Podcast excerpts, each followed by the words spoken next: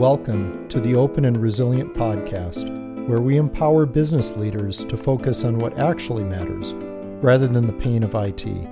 I'm your host, Greg Mader. This podcast is proudly sponsored by Open Source Integrators.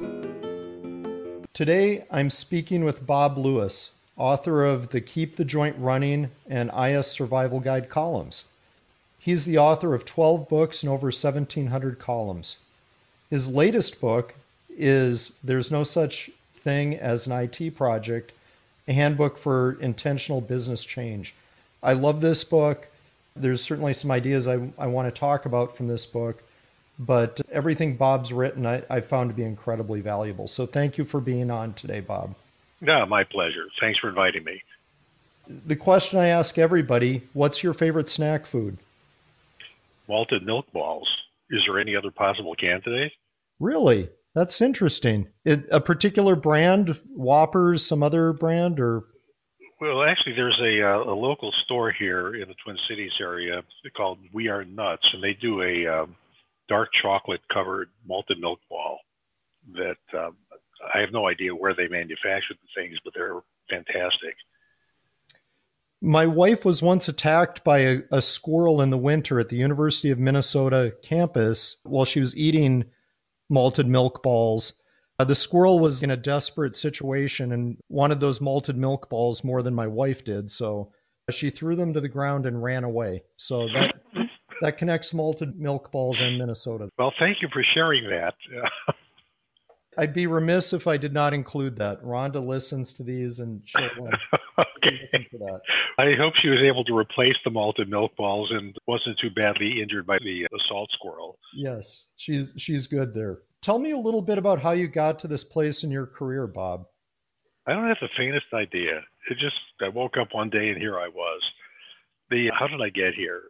Way back when I was a little bit frustrated with the uh, company I was working for. They were on their 37th management fad and counting, and I've been sent to seminars on every one of those fads. And so I wrote a book titled Total Quality for Cement Heads, which I then sent to various publishers, all of whom had a very similar response. Love the book. Who are you, and why would anybody want to read anything you have to say? And so that book got withdrawn, but a lot of the ideas behind it stayed with me. So the key to my success way, way back when was that I subscribed to CompuServe. And this is back pre-internet, at least pre-popular internet. And my frustration with CompuServe was that I had nobody to send an email to. And I was back then email was like for the cool kids, or at least the cool nerds. And uh, I was also an InfoWorld subscriber, and InfoWorld had a guest column at the time called Peer to Peer. And the way you submitted a guest column was, tra la, by email. And they had a CompuServe address. So I uh, wrote a piece that uh, assaulted the Gartner Group's total cost of ownership formulation. And uh, they printed it under the inflammatory headline lies, damned lies, and statistics, something funny with Gartner numbers. Uh, Gartner challenged me to debate them, which I did at their annual symposium, and hilarity ensued, and somehow or other that turned into a career. It, it's interesting. Actually, doing homework and having an opinion based on homework seems to actually be relevant now more than ever. You maybe pioneered a bit of that for the rest of us what a scary thought that is. I've always thought that my my approach to this was to uh, do uh, just enough research to be vaguely credible, but mostly I'm guilty of what I accuse everybody else of, which is using research as a, a search for ammunition instead of illumination. And I try to avoid that, but it's very hard to. But I do at least enough research that I uh, there's some basis for at least many of the things that I write. I'm going to jump a little bit to what I think the outcome of some of your work leads to this idea of the culture of honest inquiry. And uh, as I was rereading uh, your latest book, one of the things that really stood out to me was the idea that uh, you start with the decision process, not a decision. A good friend of mine named George actually has a very similar idea is you don't have to trust the individuals if you have a process that you can trust. So how did you stumble on this and where does this fit? I stumbled on this, and I I actually don't remember exactly what we were selecting, but it was a software selection process way back when, early in my career. The first meeting, unsurprisingly, you know the old stages of team formation, storming, forming, norming, performing. It was an advanced organization, so we always skipped the forming part, and we got right into storming. Basically, the first couple of meetings were nothing but arguments, and they were arguments about um, whose preferred solution was the better solution. And somewhere in there, uh, uh, probably just out of frustration, I asked everybody to uh, call a halt to the arguing for a minute and instead asked them, How are we going to make this decision? And strangely enough, while we were completely incapable of having a productive conversation about what the better solution was, we were quite capable of having a very productive conversation about how to make the decision basically what, what are the requirements in multiple categories, uh, relative importance of each of those, how are we going to tell? And then it flowed quite smoothly because we all committed to a process. We had one guy at the end who wasn't, he had said he committed to the process, but he would not relinquish his favorite solution, even though it was uh, not even a close horse race with the, one that we selected. And uh, his argument was that our selection process was flawed because we had scored a feature down that he said that his preferred solution was very strong at. And it turned out that he felt that solution was quite strong, but the vendor said it was quite weak. So he, in fact, uh, decided to argue with the vendor statements about their own product and he got laughed out of the room because we'd all committed to the process. I learned another lesson then, which is one of the easiest ways to unite people who don't normally unite is to give them a common enemy. So that worked out too, although it was the less savory part of the solution. uh, yeah. I think since you talk about software selection, there's a thought you've had that I've sent your column to I don't know how many possible customers here. Tell us your feelings about RFPs. Is that a good way for an organization to select software? oh, you mean request for pain? Oh, yeah, uh, that's it. Yes, there we go. Yeah, I'm a consultant. The answer to any question is it depends. Is an RFP a good way to go? I think what it depends on is uh, a couple of factors. One is how well you understand your requirements and at what level of depth. If you understand your requirements, you can formulate them. Uh, otherwise, the RFP process isn't really a bad way of getting to understand them a bit better.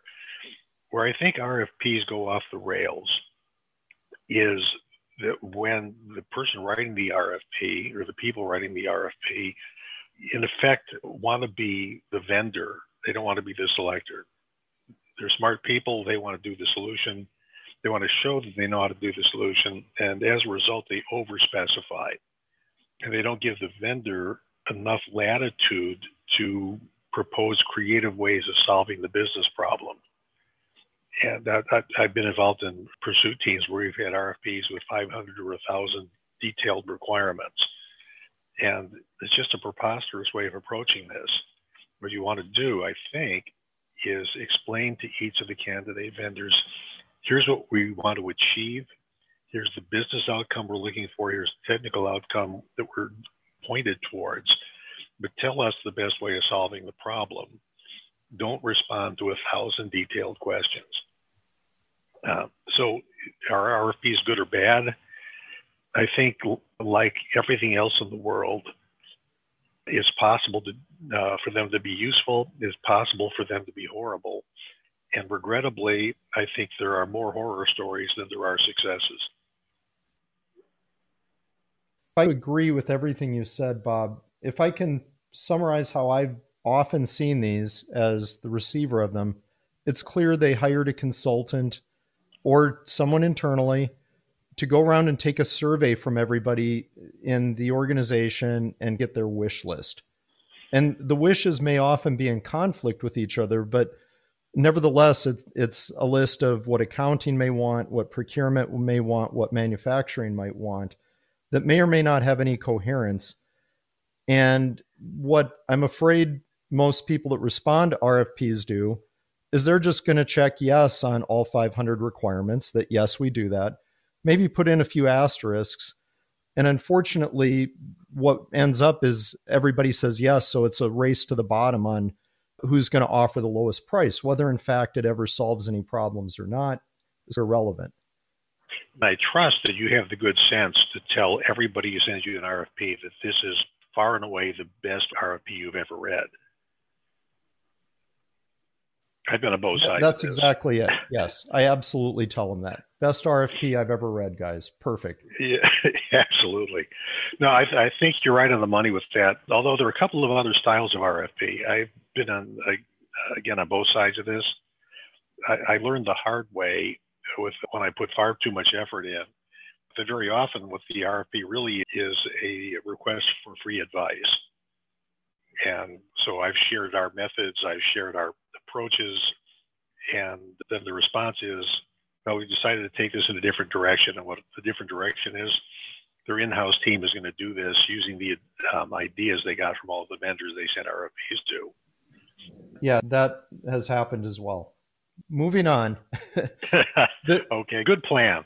Yeah, back to the idea of a culture of honest inquiry. Another point you made that really sticks out don't create disincentives for honesty. I think you and I talked about it briefly a few days ago, but the idea of bad news doesn't get better with age. Yep. Well, okay, so let's take it this way. Um, the oldest formulation of this is probably the most common, which is don't shoot the messenger.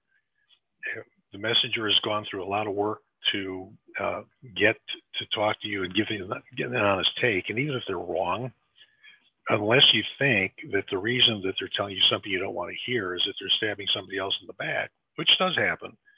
And here's the thing if you're trying to hold people accountable, what that's saying is that you think they won't do a good job unless there's a threat of punishment hanging over their head like the sword of Damocles.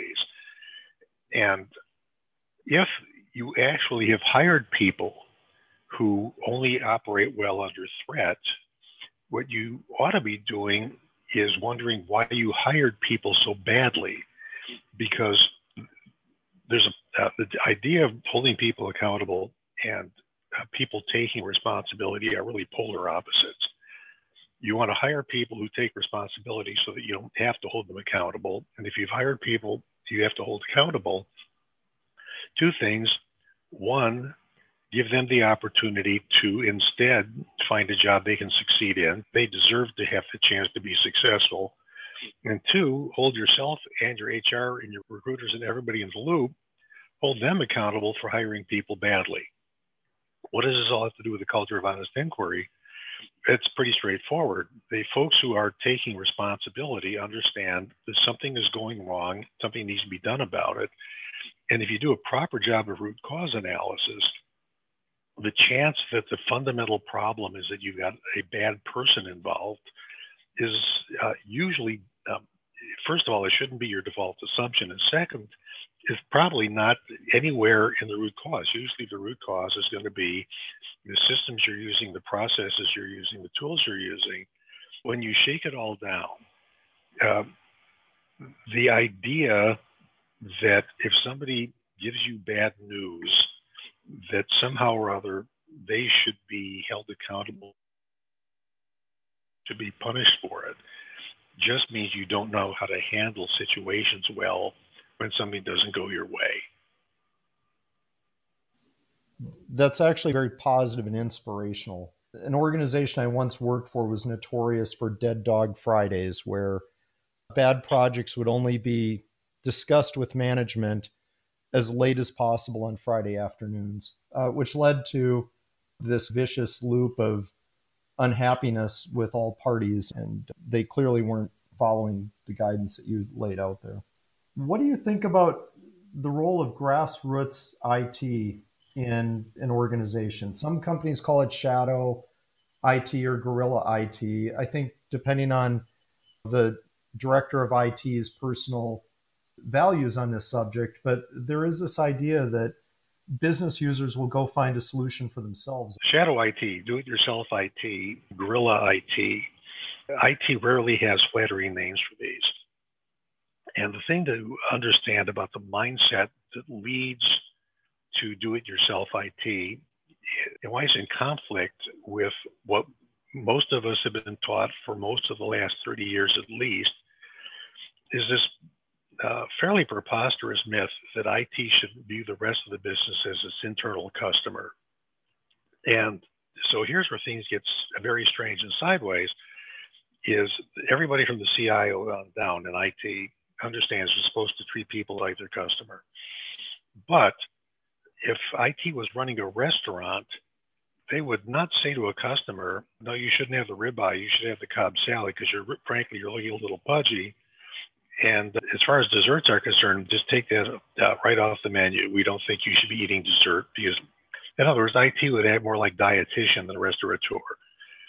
If IT were running Home Depot, somebody would go into the drywall, and IT would say, "Sorry, you can't buy drywall from us. We have to install it." Uh, so it it starts with a very peculiar inconsistency because just looking at the metaphor superficially, you understand IT should not be in the business of saying no to their customers any more than any retailer says no to their customers. Here's the second thing because metaphors are whatever you make of them, and it's easy to take a metaphor off a cliff anyway. But business users, business managers are better than IT is at knowing what they want technology to do. they're better at knowing how they want their part of the business to run differently and better. IT is much better at designing and constructing uh, resilient, if you like, uh, robust, if you do choose another word, sturdy, sturdy perhaps, how to build things that are built to last. So, really, when somebody in the business who is perhaps somewhat technology savvy, but isn't an IT professional, but is really good at making things work properly. When they go out, figure out how to solve the problem, build a solution out of Excel or license something, open source, license something, software as a service, and make it work for their part of the business, they are doing the job of the IT business analyst, coming up with something that demonstrably works exactly the way they want it to work there ought to be a mechanism, and IT would be very well served to establish a mechanism for taking these um, do it yourself solutions and rewiring them, replumbing them to make them sturdier and more robust while preserving all of the business logic that the business is built in and knows this is exactly what we need it to do. So, my shot at shadow IT uh, is that you should, um, oh, by the way, one more piece of this. Very, very often, when somebody licenses a software as a service solution, when somebody um, develops something to make their part of the business work better, the missing piece is integration. And integration is probably IT's last frontier. It's always hard. Even when it works properly, it's hard to maintain. I, I worked with a company once, they had more than a thousand uh, batch interface jobs that had to run in precise sequence every night where things would go sideways. And it's just a mess. So, one of the things that IT can offer, either during the do it yourself stage or as part of this uh, process of taking uh, do it yourself solutions and bringing them into the IT tent, is addressing the integration uh, challenges as well so that uh, the business users who can't do integration, and as a result, they generate a whole lot of uh, rekeying from one system to another, so that that piece of inefficiency also gets addressed. That was fantastic, Bob. Thank you. Similarly, I don't think grassroots projects are good or bad. I think under the best of circumstances, they are solving some problem, scratching some itch that needed to be scratched. Even if they're not perfect, it often helps point the way for what the real solution is. Absolutely, and I think one of the things that, that where IT really gets into trouble when it tries to uh, stamp out shadow IT, where the IT really gets into trouble is IT is saying we won't do it for you and we won't let you do it for yourself.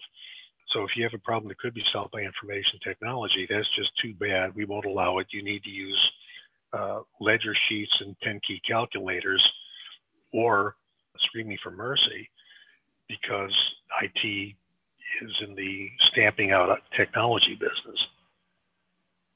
Who's that character in in Dilbert uh, Mordac, the preventer of information technology? Yes. Sadly, it's the problem with Scott Adams. So much is preposterous. All you have to do is recognize it as preposterous, and you got humor. Uh, yeah, I, I think everybody in our business, when we look at a Dilbert cartoon, there's a uh, a bit of Schadenfreude, and we might recognize. yeah, I think that there's a term. yes, yes, I couldn't agree more. I, I do want to ask a big question here. A lot of the people I think that are listening to this podcast are newer in their career. And that's where they haven't maybe made all the same mistakes uh, or had the same experiences. I am curious, Bob, do you have a particularly good story from the School of Hard Knocks? Oh, yeah. I have pr- practically nothing but, you know what they say, experience is just too late learning. Earlier in my career, I was one of five people who were collectively formed the organization's chief information officer trying to experiment in uh, team-based leadership. Of course, we all hated each other. Oh, that's not fair. We we were all were bitter rivals because all of us figured that it was like Highlander, and in the end there would be only one. Of course, we wanted to be the one. And then we had a change in executive leadership that didn't believe in self-directed teams at any level, and certainly not at a management level. And the person to whom the, the five of us who were the CIO reported sat down with each of us to um, get a sense of IT and what should be done and all that. And I spent an hour with this um, lovely woman, very smart woman, sharing all of my thoughts on what I thought needed to be done for IT to beat the organization that the company needed. What I didn't do was ask her one question about what she thought. The hard lesson I wasn't the one selected. And my, my lesson there was pretty straightforward, which is you don't impress people with how smart you are by talking. You persuade people that you're smart by listening to them.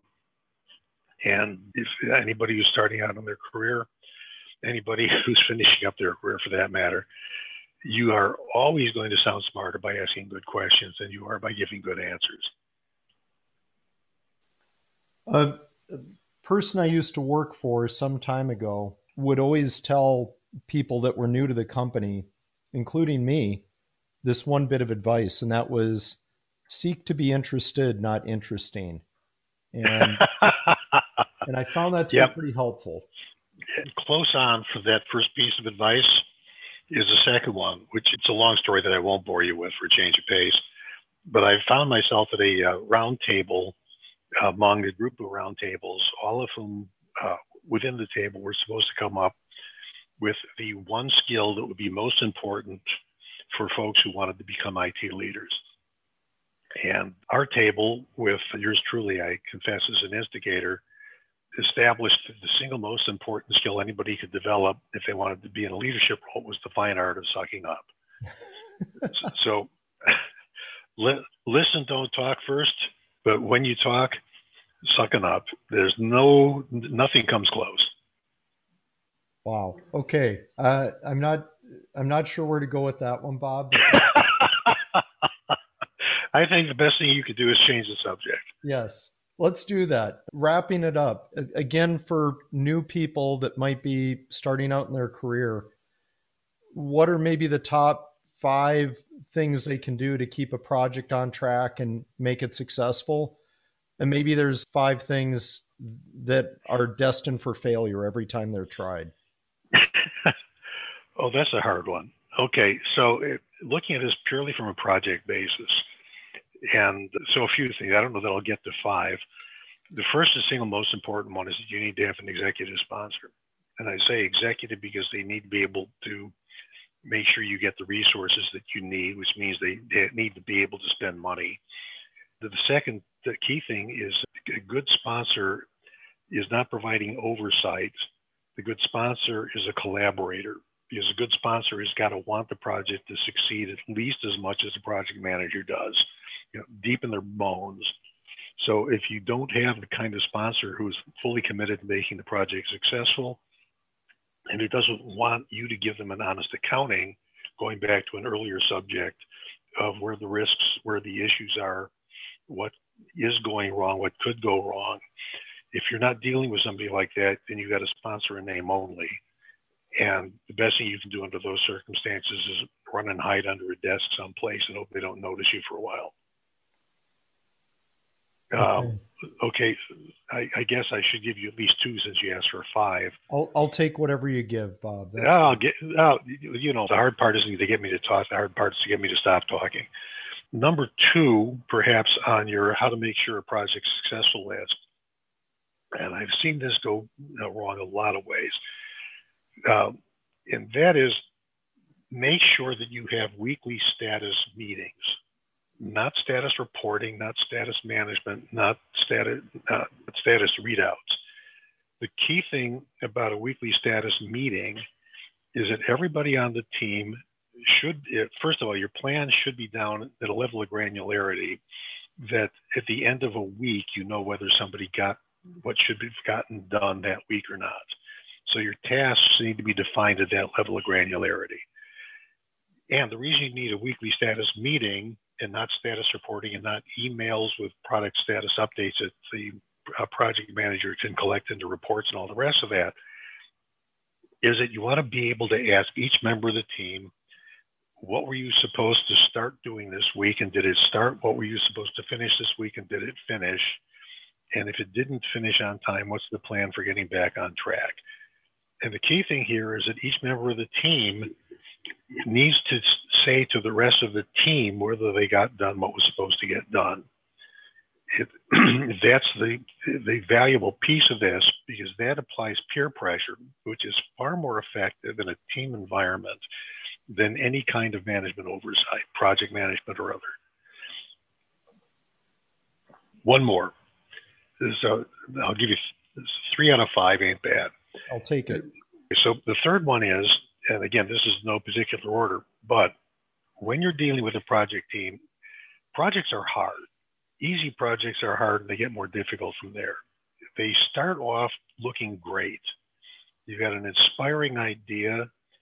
You've got something that's going to provide high value. The results are going to be very, very cool, maybe industry leading, and everybody's pretty excited.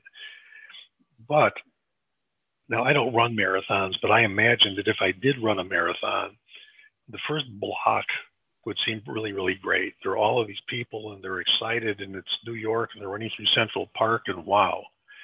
And after a block or two, I'm starting to feel tired. Now, not bad enough to be a problem, but there's got to be a point at the marathon where you ask yourself, why the hell am I doing this to myself? Uh, like I said, I don't run marathons, so I'm just speculating. But projects are like this teams start with enthusiasm, drive, excitement, energy. And over a period of time, when you get past the launch and you're in this day to day, just put one foot in front of the other, and there's no discernible progress because it's a big project. And what you're able to accomplish in a day or a week is a very small part of getting to the end. So, where this is all going is that project teams have a fairly predictable set of stages they go through, starting with unenlightened optimism, progressing to dawning pessimism, and then you reach the pit of ultimate despair when you're way, way into this, but there's no end in sight, and you're just really bone tired. If you keep going, the team will reach a point of enlightened optimism when they can start to see the finish line, or at least envision it. And then there's one more danger spot. Uh, and that I call the pre-completion doldrums. This is when you're nearly done. You've got 95% done, but you've got this nasty punch list of annoying little items. And as fast as you take items off the punch list, new ones seem to appear. And so when you're really close to the end, there's this other energy draining stage that tends to happen. The reason I'm telling you all of this, oh, and by the way, you finally get the success if you're doing this well. The reason I'm, I'm taking you through this is that project management is usually uh, described as a series of steps, these set of practices that you have to uh, apply. You've got a plan, you've got the sponsor, you've got um, weekly status meetings, people get their task assignments, and so forth and so on. But a project is a very human enterprise, and one of the most important responsibilities a project manager has is to recognize the emotional state of the team and the emotional state of the team members and take steps to provide energy when the energy seems to be draining away. That's really good. One of my favorite books, and, and this is obscure, but it was one of Solzhenitsyn's novels called In the First Circle. And one of his characters was this engineer who's working on a project, and he comes up with the iron law of the final inch. And the idea that the final part of whatever project is probably the most painful and difficult. And it seems very small to that idea of the punch list you're bringing up, Bob, but it's the most important part of the whole project. It's that finishing big. It's the difference between getting across that finish line at the marathon on all fours versus getting across it on two legs and maybe being tired, but you're happy that you did it. Yeah, just to put a bow on it, there's a character here, Harry Newton. He was the closest thing there was to a celebrity in telecom circles.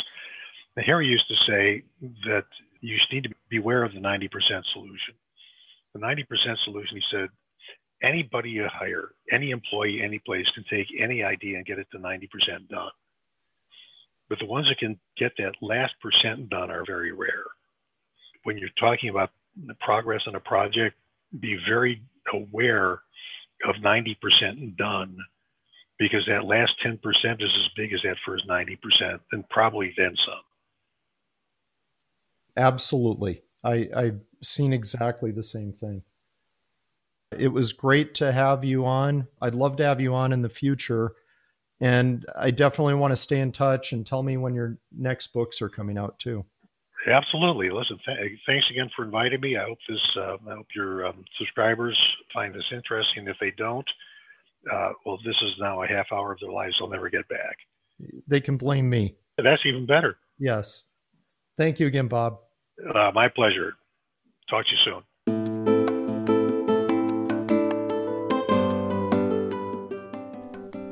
This podcast is sponsored by Open Source Integrators, open source done right the first time. For information about enterprise grade implementations of Odoo, Payara, OpenShift, Keycloak, or other technologies, you can find us at www.opensourceintegrators.com.